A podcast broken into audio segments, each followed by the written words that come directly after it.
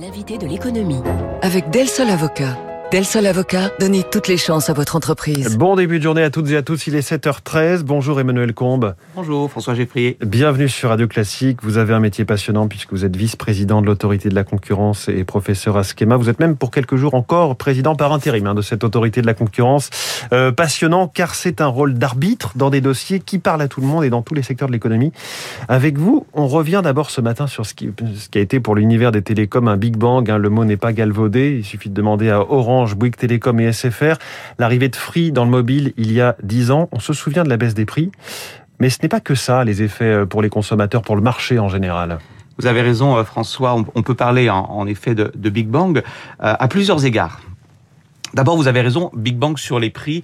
C'est toujours difficile d'avoir une estimation claire de, la baisse de prix, mais en moyenne, on peut considérer, si on suit notamment certaines études qui ont été faites, je pense en particulier à l'étude du UFC que choisir, de l'ordre de 30%, ce qui est tout à fait considérable. 30%, faut bien se représenter ce que ça signifie quand on raisonne au niveau agrégé, donc pas au niveau d'un individu. Mmh. Ça donne à peu près 7 milliards 7 milliards de pouvoir d'achat sur deux ans, c'est-à-dire un peu plus de 3,5 milliards par, an. Donc ça, c'est le premier effet qu'on connaît tous. C'est l'aspect, les prix baissent, donc ma facture me coûte moins cher. Mais il y a bien d'autres choses. Il y a un second effet de l'entrée de Free, et plus généralement de la concurrence, c'est qu'elle a diversifié l'offre. Souvenez-vous, avant, nous avions des offres avec des engagements sur 12 mois, sur 24 mois.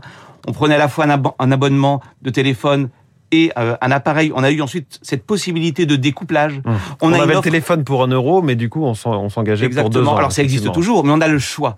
L'offre, me semble-t-il, est beaucoup plus transparente, beaucoup plus simple. Il me semble que chez Free, par exemple, on a trois offres, mais également chez les concurrents. Donc, second effet de la concurrence, la diversification de l'offre. Troisième effet de la concurrence, on l'oublie trop souvent, quand un prix baisse, des personnes qui n'avaient pas d'abonnement de téléphone portable, parce que c'était trop cher, on souscrit un abonnement. Donc on a eu un élargissement de la taille du marché. Et puis quatrième effet, c'est peut-être le plus intéressant, c'est que les grands opérateurs, les trois grands opérateurs, ont réagi en lançant leur propre marque. Quelques semaines avant le lancement commercial de Free, on a vu euh, Red, BNU. Donc c'est intéressant. La concurrence a aussi stimulé à jouer un rôle d'émulation. Donc je trouve cet exemple de Free, il ne s'agit pas de faire ici l'apologie de Free, mais ce qui est intéressant, c'est que la concurrence ne se résume pas en réalité uniquement à une baisse de prix. Il y a eu mmh. une dynamisation du marché, une diversification de l'offre et surtout un élargissement de la taille du marché, une baisse de prix. Et il y a eu des investissements aussi qui se sont maintenus parce qu'on peut se dire les prix baissent, du coup on n'investit plus. C'est paradoxal, François, parce qu'en effet on pourrait dire oui, euh, finalement l'entrée de Free c'est tout pour le consommateur au détriment des producteurs. En réalité, c'est beaucoup plus subtil et beaucoup plus complexe que cela. Hmm. On s'aperçoit qu'en réalité, les opérateurs, oui, ont subi une baisse de profit, qui a été d'ailleurs quantifiée, hein, de l'ordre de 5,7 milliards sur deux ans. Intéressant, je donne ce chiffre à comparer aux 7 milliards pour les consommateurs. En clair, les consommateurs ont plus gagné que n'ont perdu les producteurs. Pour autant, pour autant, ils ont continué à investir, notamment dans la 4G, euh, puis la 5G, et les études empiriques ne montrent pas, en tout cas aujourd'hui, Hein, que cette euh, augmentation de la concurrence s'est faite au détriment de l'investissement. Et je demande même à voir au niveau de l'emploi, parce qu'on a tous... Ça, c'est la grande question. en tout cas, ce qui est sûr, c'est que chez SFR, il y a eu plusieurs plans de départ volontaires massifs. Chez Bouygues Télécom, pareil. Et Orange, petit à petit, renouvelle un petit peu moins ses, effectifs. Mais on part de beaucoup plus loin. Alors la question que vous posez, François, elle est fondamentale. Vous savez, en économie, il y a ce que l'on voit et à ce que l'on ne voit pas. En d'autres termes, il faut bien prendre en compte, quand on mesure l'impact de la concurrence sur l'emploi, tous les effets indirects. Hmm. Car si vous avez un gain de pouvoir d'achat, ce pouvoir d'achat supplémentaire, vous allez le dépenser également dans d'autres secteurs. Donc il faut également prendre en compte les emplois qui sont créés dans d'autres secteurs. C'est plus difficile à mesurer, en tout cas on le voit moins directement. C'est plus voilà, on le voit moins directement, c'est plus difficile à mesurer pour autant. Pour autant, dans d'autres secteurs, ces études ont été faites et elles montrent que en général, en général, il ne s'agit pas d'être dogmatique, le niveau de l'emploi a plutôt même tendance à augmenter. Je hmm. prends un exemple d'un secteur que je connais bien, fort éloigné de la téléphonie mobile le transport aérien, l'entrée des compagnies low cost, quand vous regardez au final, en réalité, vous n'avez pas eu de baisse de l'emploi. Je parle euh, pré-crise de Covid, parce que hein, beaucoup plus de clients, beaucoup plus de vols, beaucoup plus donc de pilotes, d'hôtesses, de stewards. parce que sinon, on, en vient à, penser que la concurrence est du côté des consommateurs et qu'elle est contre les producteurs. C'est beaucoup plus subtil que cela. En réalité, la concurrence élargit la taille du marché et profite indirectement aux producteurs. Elle a même profité, la concurrence, indirectement, à Orange SFR hmm. et euh, Bouygues. Pourquoi? Parce qu'ils ont dû ajuster leur prix à la baisse, qui a fait baisser leur profit. Et lorsque vous baissez le prix, vous aussi, vous gagnez des clients. Donc attention à ne pas raisonner à taille du marché constante. Hum, enfin, leur chiffre d'affaires a baissé euh, ces dernières années. Il, vient tout juste de recommencer à, augmenter. Mais justement, partons de ce principe, de, ce, de cet exemple des télécoms. Voyons s'il y a d'autres secteurs où on pourrait retrouver, là, aujourd'hui, des big bangs. Est-ce qu'il y aurait d'autres big bangs à, créer? Alors, c'est compliqué de parler de Big Bang parce que je pense que l'exemple de Free Mobile euh, est quand même assez euh, assez unique, hein, passer de trois opérateurs à quatre opérateurs. Je crois plutôt aujourd'hui, et l'autorité de la concurrence l'a écrit à de nombreuses reprises, hein, qui dans des secteurs des, je dirais, des ajustements. On parle d'ajustements à la marge, mais qui peuvent être substantiels en termes de dynamisation de la concurrence.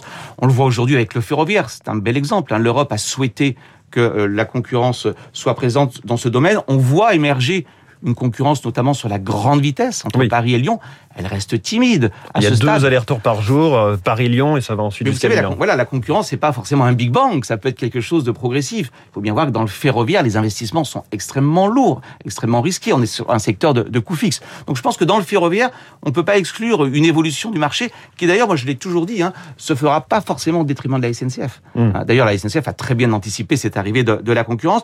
On peut aller aussi sur des produits peut-être plus proches des préoccupations des Français. L'autorité l'a écrit dans de nombreux avis. Il y a sans doute, sans doute, des marges encore de manœuvre sur euh, la distribution de produits pharmaceutiques, sur les lunettes. Euh, également, on l'a vu sur les pièces détachées automobiles, mais cela vient d'être acté par, par, la loi. Sur la pharmacie, par exemple, l'exemple du moment, c'est la vente des autotests qui est permise de façon euh, dérogatoire jusqu'au 31 janvier seulement dans la grande distribution. On avait le patron d'Intermarché qui nous disait que ça se vendait comme des petits pains. Tout à fait. Il aimerait bien que ça continue. Pour l'instant, c'est limité au 31 janvier. Tout à fait. Je pense que dans ce cas-là particulier, la motivation du gouvernement n'a pas été d'abord une, une, un aspect pouvoir d'achat euh, et un aspect concurrence. Il a été plutôt motivé par l'urgence. Hum. Vous imaginez si les Français n'avaient pas pu acheter en quantité suffisante ces autotests, quelle aurait été la, la, force de frappe logistique des grands distributeurs qui par certains aspects, sont peut-être mieux organisés sur ce genre de dossier euh, que les, centrales d'achat des, pharmaciens. En tous les cas, l'urgence de la situation, me semble-t-il, recommandait ce type de, ce type de pratique. Hum. Mais vous voyez, donc, je ne crois pas qu'il y ait de grands big bang. Et attention à non plus à ne pas faire. Moi, je n'ai jamais dit que la concurrence était l'alpha et l'oméga de toute politique économique. Il faut être pragmatique. La concurrence doit être mobilisée lorsqu'elle est utile. Ce que je veux simplement dire, c'est qu'attention, ne réduisons pas la concurrence à une histoire de pouvoir d'achat. C'est beaucoup plus compliqué Alors, que cela. Emmanuel Comblin, des dossiers très chauds pour euh, l'autorité de la concurrence à venir, c'est le mariage entre TF1 et M6. Où en est-on? Quels sont les enjeux que vous scrutez? Alors, ce qui est intéressant dans, dans ce dossier, c'est qu'en réalité, il faut raisonner de manière systémique. C'est-à-dire aller regarder toutes les parties qui vont être potentiellement hmm. affectées par cette euh, par cette fusion. Bah, tout d'abord, on y pense bien sûr spontanément. Ce sont les annonceurs.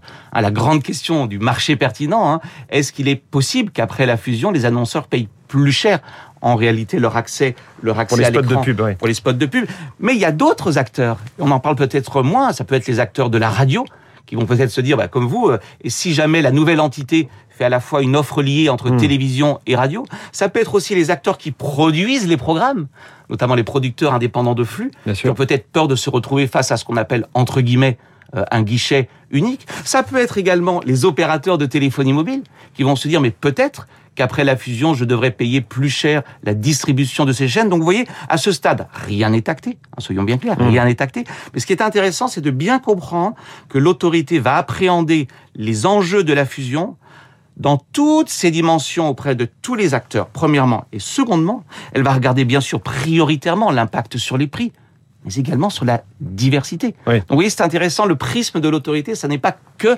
plein de, de, curseurs à vérifier. bien entendu, bien dans entendu. Un, dans un autre dossier, euh, on parle en ce moment, on va dire, de flirt entre Auchan et Carrefour. Là aussi, euh, deux grands acteurs historiques. Qu'est-ce que vous allez regarder si jamais ce, ce, dossier vous est soumis un jour? Alors pour l'instant rien n'est fait, hein. mais si la, la si la, la, la, fusion devait se, devait se concrétiser, il était évident que l'autorité sera extrêmement attentive aux parts de marché, notamment aux parts de marché locales dans la distribution alimentaire. L'exemple que vous prenez est important parce que il y a non seulement l'aspect aval, mais aussi l'aspect amont. Et en amont, on a, on a les petits producteurs, notamment les producteurs euh, agricoles. Et on voit bien que dès lors que vous avez un rapprochement, vous avez une puissance à l'achat qui peut conduire. Aujourd'hui, certains distributeurs sont déjà alliés l'un avec l'autre pour leur centrale d'achat. Tout à fait. Bah, c'est un bon exemple. Il n'y a pas autant de centrales d'achat qu'il n'y a d'enseignes de la grande distribution. C'est un bon exemple que vous prenez, euh, François, puisque l'autorité a eu à connaître l'année dernière un rapprochement dans les dans l'achat entre Auchan et Casino. Eh bien, l'autorité l'a accepté, mais sous condition. Et l'une des conditions, c'est justement de dire attention sur les produits qu'on appelle les marques de distributeurs. Hmm. que vous achetez à des, à des agriculteurs, par exemple, eh bien, on va exclure, exclure de cet accord un certain nombre de produits, les œufs, le lait, au motif justement que les producteurs en amont sont fragiles. Donc vous voyez, l'autorité de la concurrence, elle prend en compte également l'impact, pas seulement en aval Oui. sur les prix pour les consommateurs, mais également en amont sur les producteurs. Bon, c'est passionnant ce métier d'arbitre, non? C'est passionnant, en effet. et, et dans quelques jours, euh, l'arrivée de votre euh, nouveau patron, nouveau président, en tout cas Benoît Cœuré. Est-ce que c'était un des sujets avec euh, la neuroconduction d'Isabelle de Silva, qui était sa, sa prédécesseur Est-ce que l'indépendance de l'autorité de la concurrence est, euh, est maintenue et préservée? Mais bien sûr, mais c'est dans son ADN. C'est dans son ADN et ça l'est d'autant plus que n'oublions jamais. Qui décide à la fin? L'autorité, c'est un collège Hum. constitué de 17 personnes issues de tous les secteurs, de toutes les sensibilités. C'est pas une personne seule.